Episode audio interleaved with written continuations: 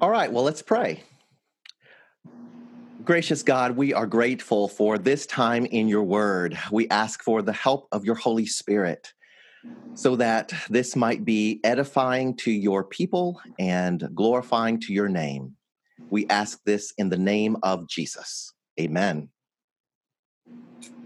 So I met Yolando Hinton 11 years ago during what was the hardest season of my ministry to date. We were two of 10 pastors who were part of the 10 church cohort um, we were all serving congregations that were urgently seeking transformation. All of our churches were at the change or die point. And we were all there seeking to learn the essential truth of why our churches were dying and how we had been unfaithful and what we needed to change. And so the pastors were called together for one full day, once a month, um, to learn uh, these the answer to these questions. And we'd sit there for eight hours and everything we heard was hard to hear. Um, there's a saying that the truth will set you free and then there's a saying about that saying the truth will set free but first it'll piss you off. And i was so challenged and triggered by everything we were learning. And so i was looking for people to process with everything that we were learning. And honestly, um, you can label that processing, but what I really wanted to do was complain and vent and rant. And so when I learned that Yolando was serving a church that was just around the corner from my home, I asked him if he wanted to meet and take a run together so we could keep processing everything that we were learning. Well, unlike Kate, I was not looking for someone to process with. I'm an introvert. I just wanted to go to the meetings and go home. When the meeting facilitators told us to divide into small groups for sharing, everything within me screamed, No!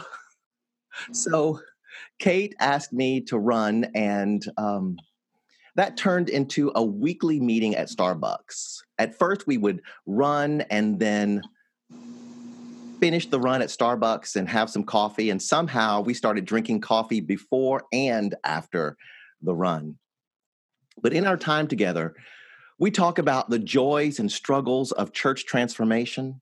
That is the leadership required of us to help churches become multi ethnic, outwardly focused, disciple making communities of Jesus. We talk about the astonishing things God is doing in the church, in the world, and in us, both as pastors and as disciples of Jesus. One of the things I've appreciated about our time is that we both believe that Jesus is at work. If you just look around, you'll be astonished by it. We are both filled with gratitude and joy for the privilege of serving as pastors when we get together, even during those weeks and seasons in which ministry is painful and stressful, we are mindful of the joy and privilege of our calling. We also, of course, talk a lot about preaching because we love it. We're always seeking to get better at it. And so we talk through our sermons, we debrief sermons preached, we wrestle with the interpretation of scripture. And full disclosure, to the folks of Derita Church, I steal a lot of ideas from Kate. She's always, when I tell her, when I tell her I'm stealing her ideas, she's always very gracious to say, well, it came from Jesus, so you're not really stealing it. It's hard for me to believe that we have been doing this for 11 years. In that time, I've gotten married, had a child. Kate has had her third child that I had the privilege of baptizing. For 11 years, we have had this holy habit of meeting together as friends in ministry. A podcast has even grown out of our time together. It's called Two Pastors take a walk, and make a podcast. And it it emerged simply out of our weekly conversations in which we ask, What is astonishing you this week? What are you thinking about? And what are you preaching? For 11 years, we've kept this holy habit of meeting together. We believe the Holy Spirit has used it to grow us. The Bible says that iron sharpens iron, and we've certainly experienced that to be true. And you might be thinking right about now, that's nice for you too, but what does this have to do with me? What does this have to do with Jesus? Why are you talking about this on a Sunday morning? I thought that this was supposed to be a sermon. The answer is Psalm 133. The first verse of that psalm says, How very good and pleasant it is when kindred live together in unity. When when Kate and I walk into Starbucks, some people see two pastors. Others might see two coffee drinkers or two people preparing for a run. Few people, however, see two members of a family. We are kindred. We are brother and sister in Jesus Christ. We believe our friendship is not a random circumstance. We believe our friendship is a natural characteristic of life in the kingdom of God. We believe one manifestation of the kingdom is people created in the image of God, living in the joy of kinship. And we label the joy of kinship friendship. How very good and pleasant it is when kindred live together in unity. The psalm says that it is very good. I mean, this is the same word, the same Hebrew word used in the book of Genesis. In the beginning, when God created the world, it was very good. Friendship in the body of Christ reveals the, the fingerprints of God's glorious handiwork. It is very good. The psalm also says that it's pleasant. Friendship not only brings joy into our lives, I believe, we believe, it pleases the heart of God. This psalm offers us two images to help us celebrate the blessing of kinship. Verse 2 says that it's like the precious oil on the head running down upon the beard.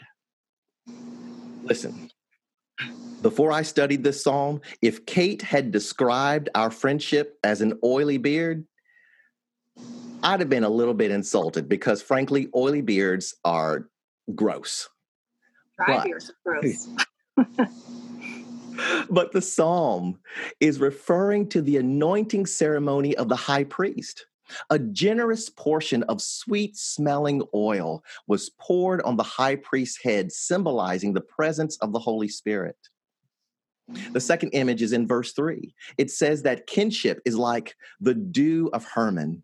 Mount Hermon is known for this heavy dew that falls on it. Even in dry seasons, there is life and growth and fruitfulness.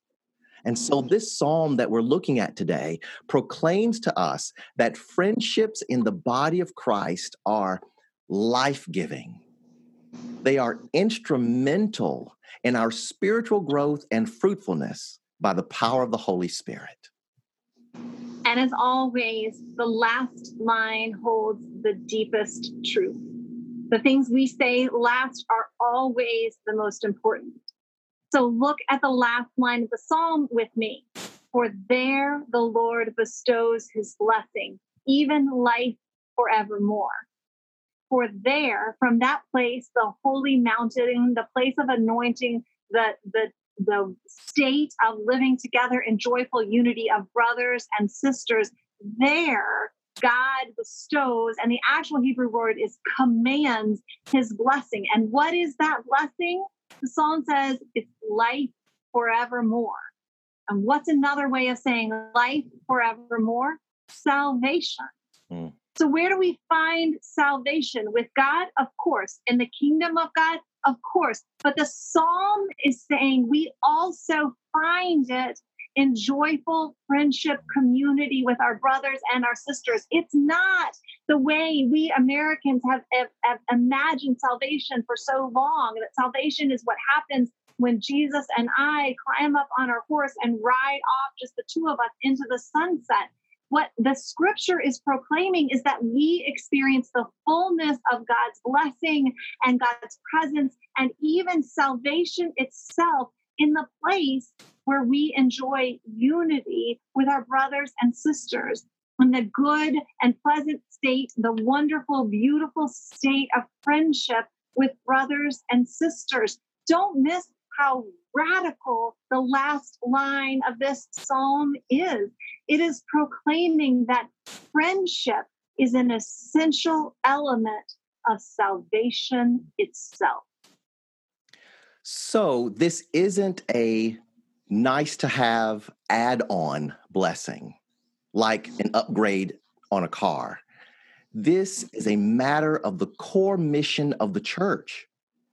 Friends, if we devalue friendship, we reduce the people in our neighborhoods to if they want to come to our church, they can if making and deepening friendships isn't important to us as the church, then we will very easily slip into using people. We will use them to grow our church or to keep our church going. And let me tell you what you already know people are not objects. They are potential friends, and according to the psalm, an essential part of our salvation. And so, if you feel an impulse to ask someone to run or walk or have coffee, do it. If you're an introvert and you just want to take care of business and go home, be open. Be open to God bringing people into your life looking back on a season where I met Yolando, and and he's not the only great friend I gained in that season, but at the time, I understood those friendships kind of as consolation prizes. Like God was saying to me, "Hey, you've been called to this really great, really hard ministry, and you're probably going to fail, and everybody thinks you're a loser, but." Here, here are some friends who will help you bear it but now, all these years later, I see that these friendships were not just God throwing me a bone. Mm. God has been so wonderfully, miraculously faithful to me and to our church, far more than we ever could have asked or imagined. We have experienced resurrection and rebirth and new life. I've experienced it individually and we've experienced it together as a community. And now, with the benefit of hindsight, I see that this friendship, it wasn't just decoration. Mm. It felt like a gift, but it was an essential tool. Because of our friendship, I've grown into a fuller version of myself. I've grown closer to the full stature of Christ, which is where the Holy Spirit is trying to grow all of us. Through this friendship and through other friendships, I've gained wisdom that I never could have discerned for myself. I've gained compassion when I couldn't give compassion to myself, and so much joy. And joy is the strength we need for this journey. So, what I know now is that friendships are part of the way of Jesus. Friendships are how God brings us alive in Christ. That's when, that's why when Jesus was incarnate on earth, he didn't just do 12 one on one tutorials, he gathered 12 people together in a cohort of friendship and they did life together. When I was writing this part of the sermon, I started to write friendships are more than recreation. And then I thought, hang on, wait a minute. That's exactly what friendships are. Friendships are recreation, mm, recreation. So. Oh, good. through friendships in general and through my friendship with Yolando in particular, I'm a better preacher. And believe me, people at the Grove, on those weeks when it's just not all that, it's because, probably because it was one of those weeks that Yolando and I couldn't get together um, to talk through our sermons and walk together. Because of this friendship, I'm a better preacher, I'm a better teacher, I'm a better pastor, I'm a better leader, I'm a better disciple, and I'm a better friend. And what we want you all to understand is what we really believe is true. This isn't just unique to Yolando and I. We believe that it is the universal witness of Scripture, and it is true for all of us. And I've long believed that healthy and holy churches are friendship factories. Mm. And honestly, if the church isn't growing friendships, then that lack of friendship is like a canary in the coal mine. Some essential element of the culture of the kingdom of God is just missing. Wow. Any friendship is a good thing, and we're grateful for them all. But friendships in the body of Christ are special in two ways. The first is cross ethnicity. Friendships in the body of Christ cross ethnic divisions and barriers. These holy friendships have a deep unity in God, from God, not a superficial unity of common social status, background, politics, or life experience. The church, the church is the place to talk about, experience, and deepen cross ethnic friendships. I'm sure you've heard the stats saying that American adults have very few friends. Those same stats tell us that American adults have almost no friends outside of their ethnic group. And I can't help but think of the TV show from the 90s called Friends. And in that show, you had six white young adults living in New York City, arguably the most multi ethnic city in the world. And for most of the show's run, they had no cross ethnic friendships. The church must be different. And you'll notice today that I am intentionally using multi ethnic instead of multiracial. Most of the time, when we say race, we're using a human construct, something made up to characterize people around physical differences that we can see, right? Skin color, hair texture, facial features. This is what we usually mean by race. But the Bible, the Bible does not talk about race that way. When the Bible speaks of race, it's referring to all people. The human race is the only race because we're all made in the image of God. Now, having said that, let me be very clear. Just because race isn't real, racism is. Systemic discrimination based on these false constructs, that is real, and we must fight it. Instead of the word race, to refer to our differences, the Bible uses the word nations from the Greek word ethnos. So the Grove and Derita churches are seeking to be communities of multi ethnic friendships in Jesus. And listen, you already know this is so needed in our country right now. And at Derita Church, we often say that the nation won't get it right until the church gets it right. Now, let me also say this here is what I am not saying. I am not saying that all we need to do is be nice, hold hands, and start singing Ebony and Ivory live together in perfect harmony. And all of our problems, all the injustice, all the tension in our country will go away. That's not what I'm saying. What I'm saying is multi ethnic friendships provide the foundation to do the work of justice and reconciliation. Like a lot of people, I've been watching the news a lot lately and seeing the protests in cities around the country.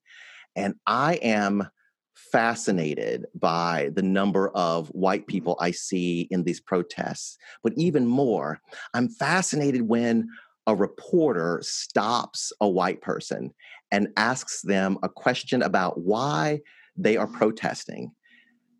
And I'm astonished by the number of times they reference a relationship with a black or brown person.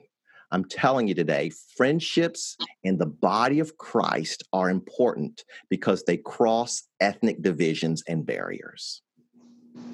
And the second way that friendships within the body of Christ have an opportunity to be unique and revelatory to the watching world is that in the body of Christ, we can have multi gender, cross gender friendships. Contrary to the teaching of our culture and that great cinematic theologian Rob Reiner, men and women can and must mm. be friends in the kingdom of God. Our culture teaches us that men and women have natural enmity and nothing in common, that men just want to consume women or objectify them, that women are a threat or a trap for men. Far too long, instead of opposing these false ideologies, the church has put its own kind of holy flavoring on the poison. We've taught that there needs to be some kind of sacred hierarchy in the body of Christ, that men must maintain a holy superiority and a prudent distance, that they must be benign, ontologically different overlords between over men, over women and children. But the psalm proclaims that men and women are called to cultivate unity, to enjoy kinship. How very good and pleasant it is when brothers and sisters live together in unity. And our friendship bears witness mm. to kinship in case you have not noticed, Yolando is male and I am female, and we see one another as human, created in the image of God.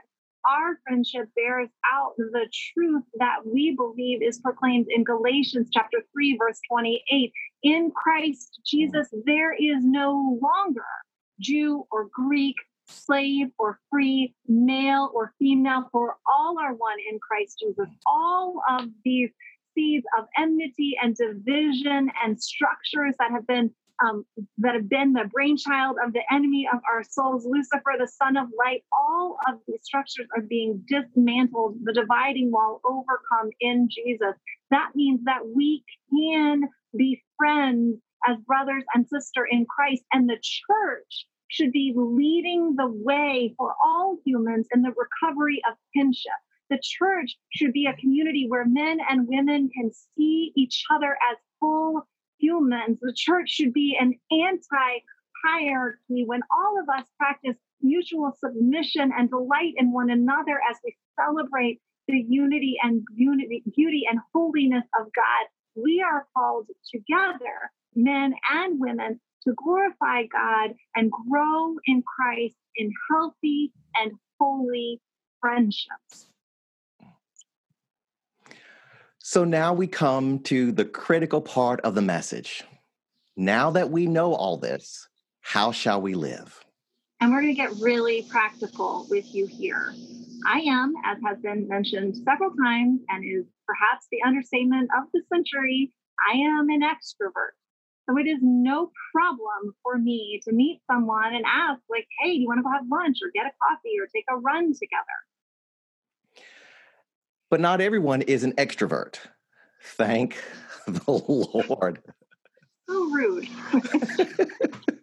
but introvert or extrovert, no matter what your wiring, friendship, enjoying kinship is an essential and beautiful part of salvation life Jesus offers us. So when I met Yolando, I wasn't really looking for a new friend. but we became friends because we were both going after the same thing together. We were both seeking the Lord for personal transformation so that we could lead our churches in renewal and new life. Specifically, we both shared this common vision of a healthy and holy multi ethnic church so that the church on earth would look like the church in heaven and so that that would bear a right and good witness to the watching world. And today, in our two churches, we are going after something together. And we have opportunities to grow friendships even now. It's not enough for us to go to a multi ethnic church. We individually have to desire and cultivate cross ethnic friendships. How do you do this? We know that everybody who is a part of Derita Church or the Grove, we know that you have a commitment to being part of a multi ethnic church. You have this vision too. And the way I know this is because Charlotte is lousy with churches. So if this vision weren't in you somehow, you'd be somewhere else, somewhere easier, somewhere more comfortable, somewhere more familiar. But you're here because God has also called you to this work. So we need you to know that your personal friendships are a part of that calling. It's not just where you choose to worship, it's also how you choose to cultivate your individual friendships. It's more than who you share a pew with, it's also who you share your life with. It's who you seek to share this beautiful, wonderful unity of kinship, who you seek to become friends with. If you want to go to a multi ethnic church, you need to live a multi ethnic life. And the key to that is friendships. Mm. And the great thing is, you don't have to wait.